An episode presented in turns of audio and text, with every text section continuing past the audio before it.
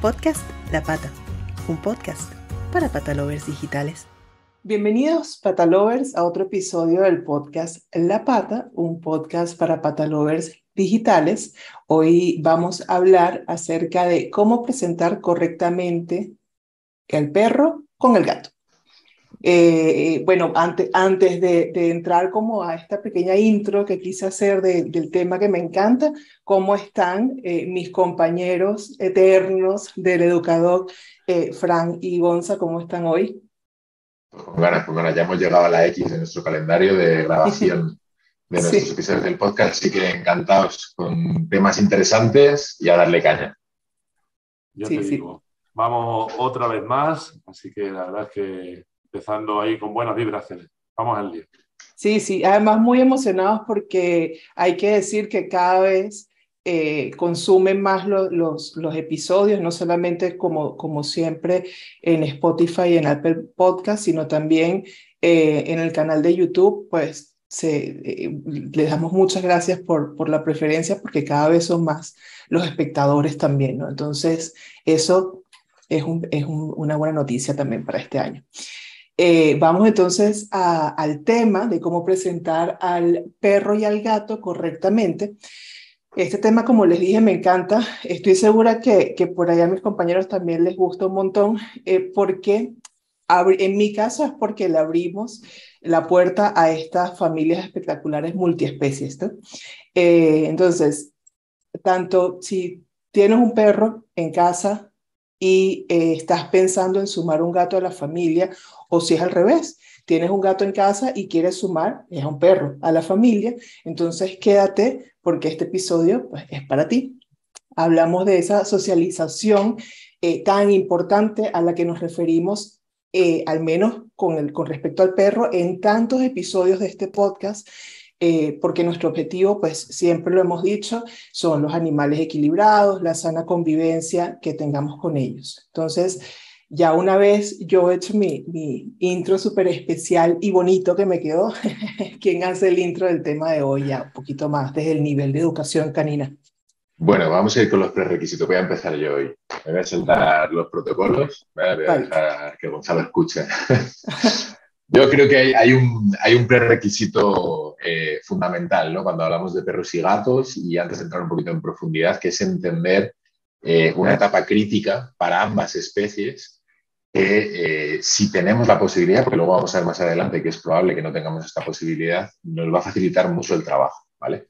Esa etapa crítica es eh, la etapa de imprinting o eh, el periodo crítico de socialización. Son dos etapas diferentes. La etapa de imprinting es prácticamente desde recién nacidos, cuando empiezan a, a despertar sus órganos sensoriales, hasta, en el caso del perro, ocho semanas más o menos, que es cuando lo sacamos de la camada. Y el periodo crítico de socialización se nos iría de los dos a los cuatro meses por hacer eh, a grosso modo. ¿no? Eh, ¿Por qué os cuento esto? Pues porque perros y gatos son especies diferentes, 100% compatibles teniendo en cuenta las variables, pero si tenemos en cuenta que este prerequisito de las etapas críticas eh, tengamos la facilidad de que esas dos especies se encuentren en esta etapa, nos va a facilitar muchísimo los próximos 10, 12, 15 años de, vida con, estas dos especies juntas. Entonces, digamos que luego vamos a entrar en, las variables, si no estamos dentro de esas etapas críticas. Pero el periodo de imprinting, sobre todo, que se, denomina como ese periodo de filiación extrema de una especie con su propia especie, es decir, cuando el perro se sabe perro y el gato se sabe gato, es muy importante que tengan contacto gatos con perros y perros con gatos para que se eh, produzca lo que llamamos un troquelado, ¿vale? Para que los, eh, lo integren como uno más de su propio, no solamente núcleo familiar, incluso de su propio eh, rango especie, ¿vale? Entonces, si tenemos esa posibilidad de integrar a los dos sería ideal, pero bueno, a uno de los dos al menos en, en esas etapas críticas para que convivan durante el resto de su vida, la convivencia va a ser mm, no voy a decir coser y cantar, ¿no? pero muchísimo más fácil, mucho más sencilla y mucho más eh, fácil de gestionar cualquier tipo de conflicto o cualquier tipo de, problema que pueda surgir en el futuro. Así que bueno, dicho este prerequisito, ¿vale? vamos a, entrar un poco más en, profundidad. Sí, sí, eh, eh, yo creo que, que primero podemos, bueno, igual que me corrija Gonza si también quiere mencionar otra cosa, pero podemos entrar en, en precisamente en, en, en las diferentes primero yo, yo, entraría como en la relación como tal, ¿no? En por qué hay hay que tener en cuenta un protocolo especial también, porque son especies diferentes. No es como, bueno, los metes en un salón a los dos y listo, y a, y a lo que sea, ¿no? Sobre todo el gato, cuando hablamos del gato, pues eh, muchas veces estamos acostumbrados a cómo son los perros y, y, también tenemos que entender cómo es el gato, ¿no? Y, y, luego ese protocolo sí entraría como a las variables, ¿no? O sea, primero entraría como al protocolo y la importancia de, seguirlo o, lo, más parecido eh, para el bienestar de, ambos animales y luego pues iría a las variables como tú mencionaste. Claro, hay, hay aspectos que son importantes y acabas de, decir una cosa que, que lo cambia todo. es decir, más allá del salto interespecífico y más allá de los procesos de impronta que pueda tener entre perro y gato para identificarse con una especie, como ha dicho Frank, que es un prerequisito muy importante, eh, existe un factor que es determinante a la hora de iniciar una relación, que es el entorno. Es decir, los entornos son importantes para iniciar una buena relación. El entorno adecuado puede ser que eh, hoy en día estés casada con tu pareja o no. Es decir, eh, yo no sé cómo fue tú cuando conociste a tu pareja por primera vez, pero el entorno que en el que os conociste ha sido fundamental para el resto de la relación. Claro. Si hubierais conocido en otro entorno, en otro momento y tal, seguramente todo eso hubiera cambiado. Incluso hoy en día no estarías casado. Exacto. por lo menos.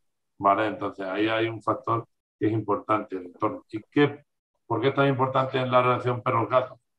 Porque el 90 y mucho por ciento de las relaciones eh, de convivencia entre perros y gatos suelen ser en espacios cerrados, pisos, pisos o espacios cerrados. No, no se suele hacer una presentación perro-gato en la calle, como sí que puede hacer una presentación perro-perro en la calle. ¿Vale?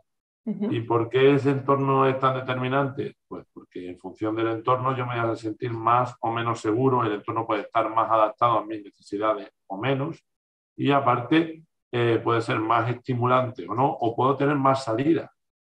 ¿Vale? Entonces, eh, ¿qué pasa? Que si las presentaciones se hacen en un lugar cerrado, entre un individuo de una raza, pues de una raza, de una especie y de otra especie, y se genera una situación de alerta, inseguridad, el miedo es una emoción que da tres respuestas que son innatas, que es huir, atacar o hacerse el muerto. ¿Vale? Esas son las típicas respuestas innatas del miedo. No hay que enseñarlas, esas todas las especies las tenemos. Ahora, si estamos en un espacio cerrado y se genera ese contexto en el que alguno de los dos se siente inseguro, es muy probable que se genere ya de primeras una situación de reactividad o de alerta, donde vea al individuo que no puede huir. Por eso es importante que si lo vamos a hacer en un espacio cerrado, que es donde suele ser, lo primero que debería de existir es zonas de referencia y zonas seguras, tanto para el perro como para el gato, ¿vale? Que conozcan, no que la tengan que descubrir en ese momento, así por casualidad, que conozcan, para que en cualquier momento en el que exista una presentación, cada uno pueda decir distancia. Porque si me siento inseguro, lo primero es coger distancia. Si no tengo esa opción, entonces habrá un problema. Entonces sería como el primer, la primera variable, el entorno. ¿Y qué, cómo podemos intervenir sobre el entorno favorablemente para que ocurran una presentación, la presentación sea lo más óptima posible y, empiece la relación de la mejor manera posible, que es importante. Sí. Sí, es, ese, ese, y, que sobre todo el tener esas esas zonas de referencia tiene que ver también con lo que comentaste al principio, eh, uno de, de los factores que comentaste de, de, de, que encuentren la salida, ¿no? Ellos saben que si están en un momento de tensión, cómo salir de eso, ¿no? Ir a su zona en la que se sienten seguros. Allí, allí yo quisiera como entender un poquito eh, las, las diferencias entre, como especies entre el perro y el gato. Es decir, eh, eh, normalmente, eh, claro que tiene que ver con individuos, no, no es que todos los perros actúen de la misma forma, porque eso también siempre lo hemos dicho, igual que el caso de los gatos, pero sí normalmente tenemos, o corríjame si me equivoco, a un, perro que el perro va a tender a, a, a quizás a ir de forma dentro de lo equilibrado que pueda ser o no el perro, pues puede ir de forma un poquito más brusca porque es más grande que el gato, eh, el gato un poquito más cauto allí. Hablemos de, esas dos personalidades, ¿no?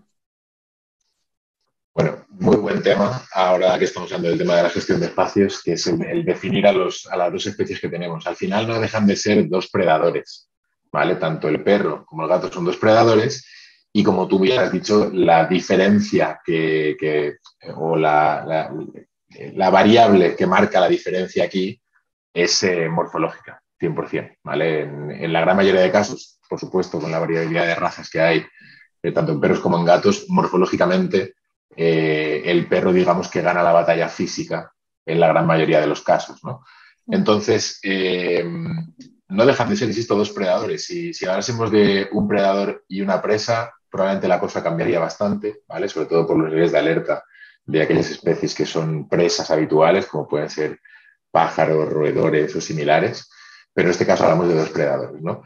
Entonces, por ser operativos y, entender que tenemos dos predadores en casa y entender que esa presentación habitual en una, en una, zona limitada, como puede ser un piso, como puede ser una casa un poco más grande, que tiene paredes y de las cuales no se puede huir, esa gestión de espacio siendo claro y nítido, tiene que ser básicamente en el perro ofrecer zonas de referencia como la tan eh, hablada en este podcast, que es el, transportín.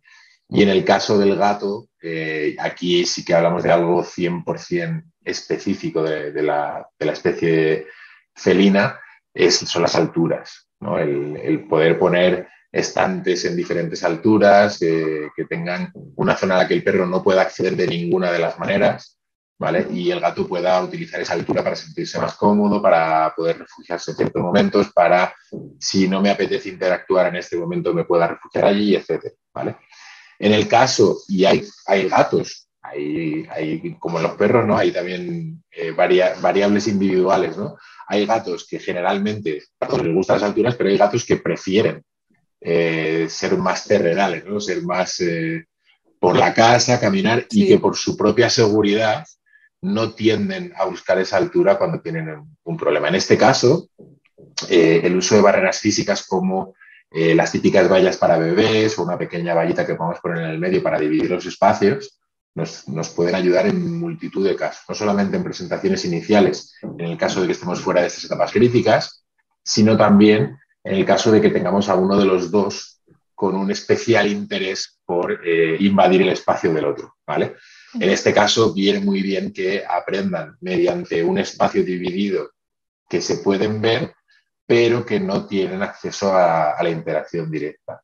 ¿Vale? Muchas veces esa presentación inicial de no saber qué es eso, no saber eh, si me va bien o no me va bien, si me van a hacer algo o no me van a hacer nada, qué es ese animal que mueve la cola de esa manera, por qué ese bicho ladra de esa otra, eh, les genera esa, esa inseguridad y esa sensación de interactuemos, interactuemos rápido y dejémonos llevar rápido por la primera impresión. Y a veces es muy, muy interesante, y esto se hace muchísimo en, en estas adaptaciones, el utilizar estas vallas de bebés en las que se pueden ver, tienen acceso visual, pero no tienen acceso interactivo. ¿vale?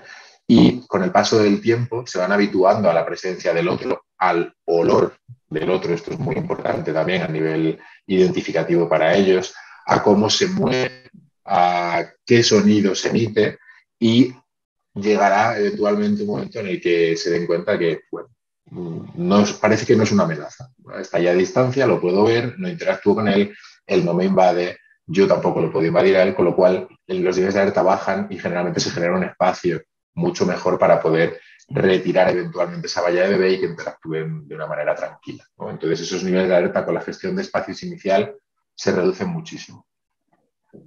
Vale, eso, eso y, al final es, es una labor que, que requiere también paciencia y entender que es un proceso de, de, parte y parte, ¿no?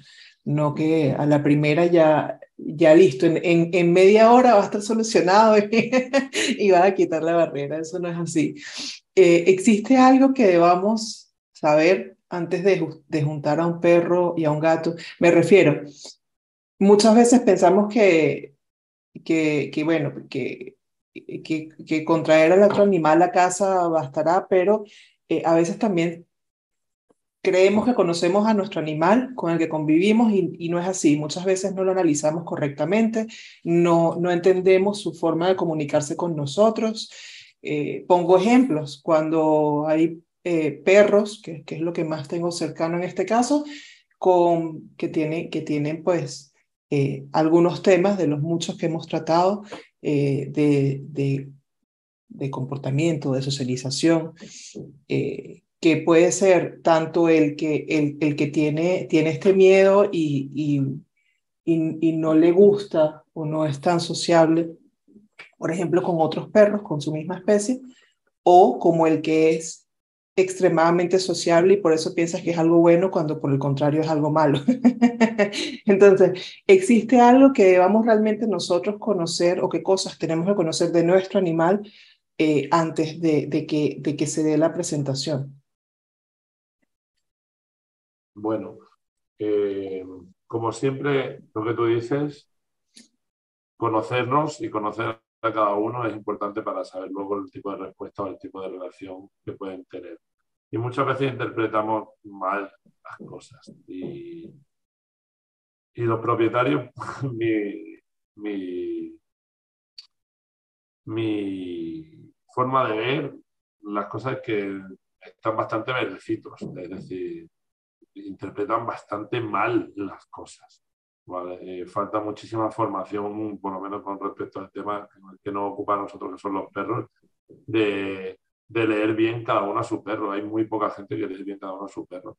Por ejemplo, el típico ejemplo, no, mi perro es muy sociable. Tu perro no es muy sociable, eh, porque tu perro no es capaz de leer la comunicación de los demás, ni de entender los demás. Que tu perro no se pelee o le gusten los perros, no significa que sea sociable. Una persona sociable es una persona que tiene habilidades sociales, que sabe entender, que sabe escuchar, que sabe atender, que sabe... Empatía. Entonces, eh, y eso no se ve. Y lo que se dice no es muy sociable. No, no tiene maldad ninguna, mi perro. Uy. Entonces me a ese tipo de perro que no tiene... Te muteaste. Sí, me contó. Ah, ya. Eh, lo que te decía, ¿no? Que metían a ese tipo de perro que supuestamente no tiene ninguna maldad, que es súper sociable y tal.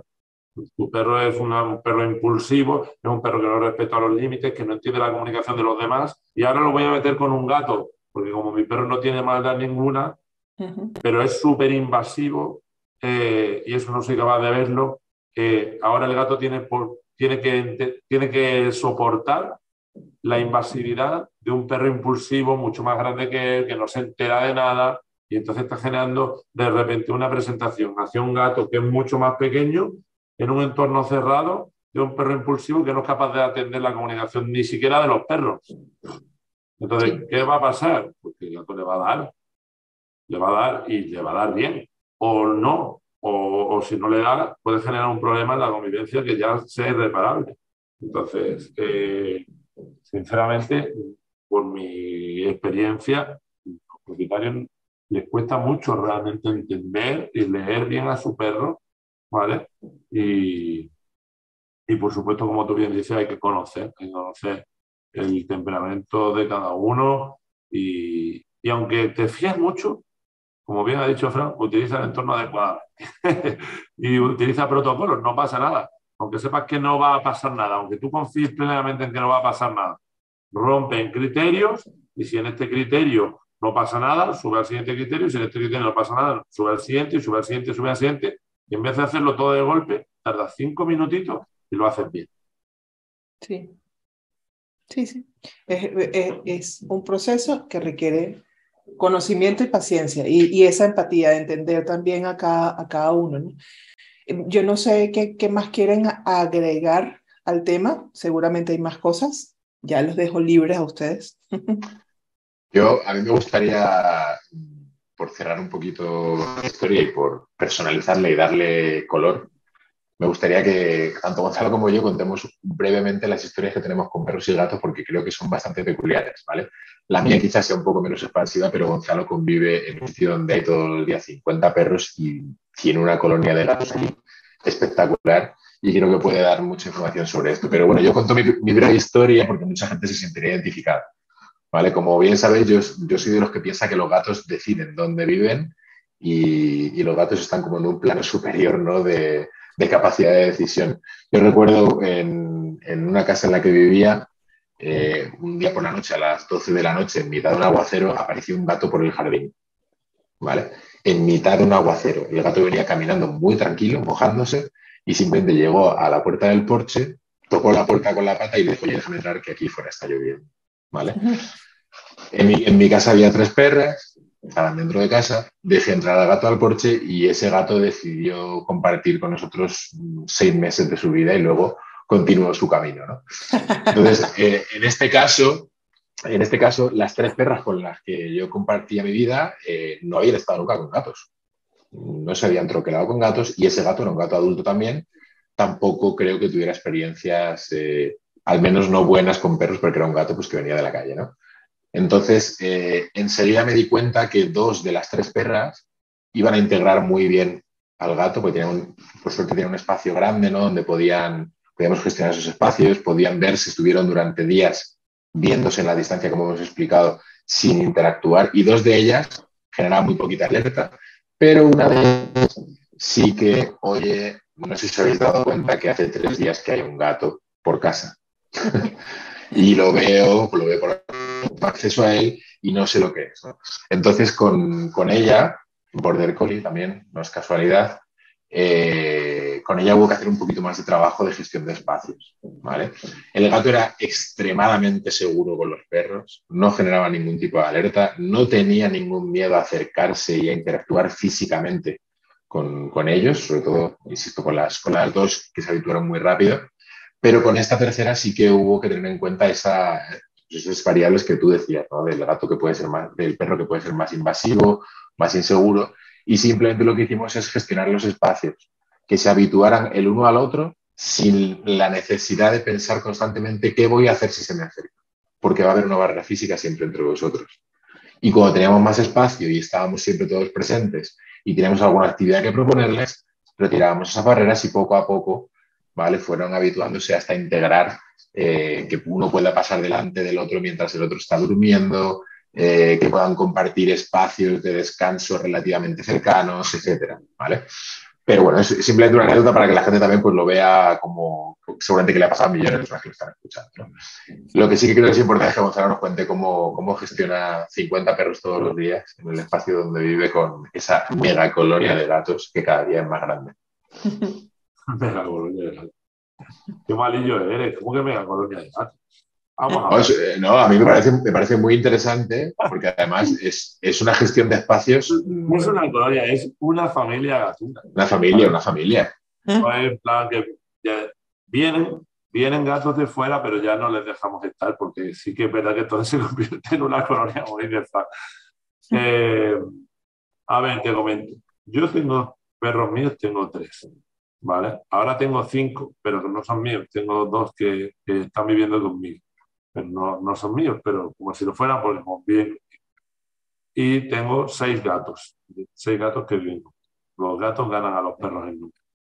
Pero bueno, por las mañanas está el cole, entonces aquí hay, como lo dice Frank, por las mañanas muchos muchos perros y aquí siempre hay perros porque la escuela, entonces entran y salen muchísimo.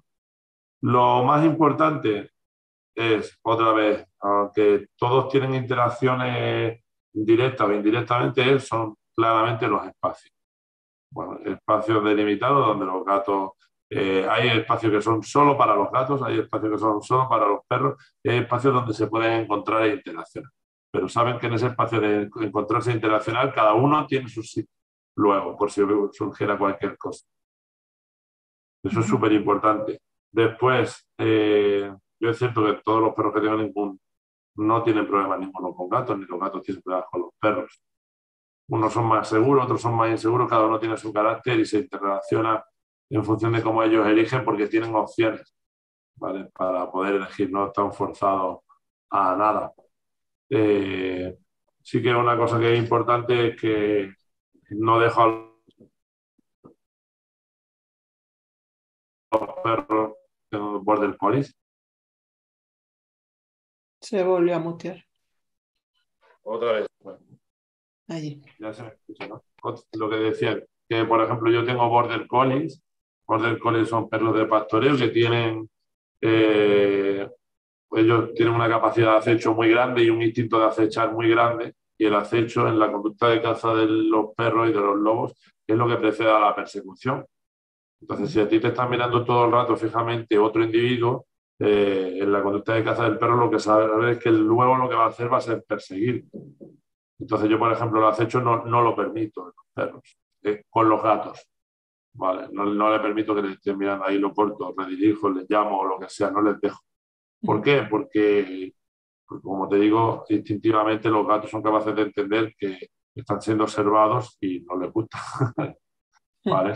Entonces, bueno, factores importantes así en la convivencia, cada uno tiene sus espacios suyos propios, después hay espacios que son comunes, después cada uno de esos espacios tiene zonas de seguridad y, y no permito que haya invasividades o impulsos de persecución ni nada de eso. Todas las interacciones que puedan ser directas, eh, siempre desde la calma, si puede ser de uno en uno, más que en grupo.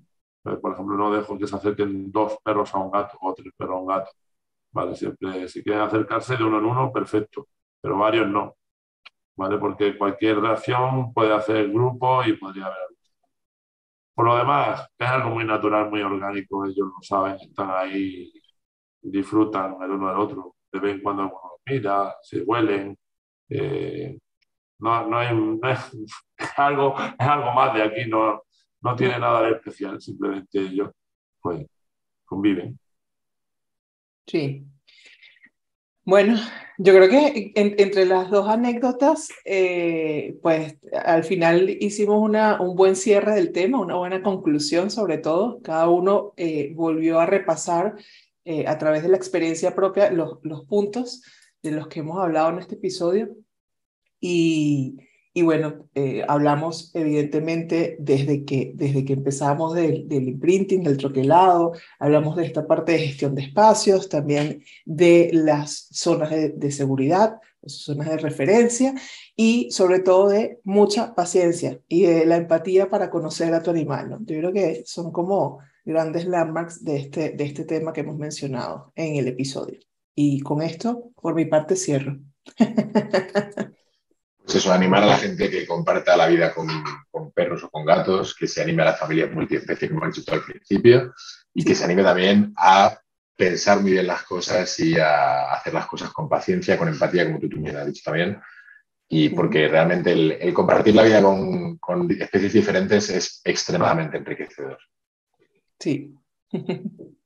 Vale, yo lo, que, lo único que tengo que aportar después de cierre es básicamente que lo disfrutéis, que no pasa nada, se disfrutan ellos juntos y, y que como dice Fran es enriquecedor, lo malo que mientras más bichillos tengas, pues más carga mental tienes y al final son cosas que tienes que trabajar. Yo me levanto el día cuidando y me acuesto todos los días cuidando. Al final, cuando más bichillos metan, más responsabilidades, porque al final es importante tenerlos bien y ser consciente que tienen sus necesidades que atender, tanto unos como otros.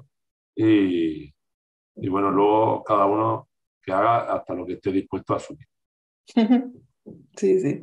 Mientras que estén bien, que cada uno pues haga lo que, lo que le haga sentir bien. Bueno, muchas gracias por un episodio más de Grandes Conocimientos y a ustedes, Patalovers, por estar ahí. Recuerden que pueden igual eh, eh, comentarnos, escribirnos, pedirnos temas, comentar acerca de los temas que hemos hablado, lo que deseen. Será hasta un próximo episodio. Muchas gracias. Chao. Un abrazo, chao, chao. Podcast La Pata, un podcast para patalovers digitales.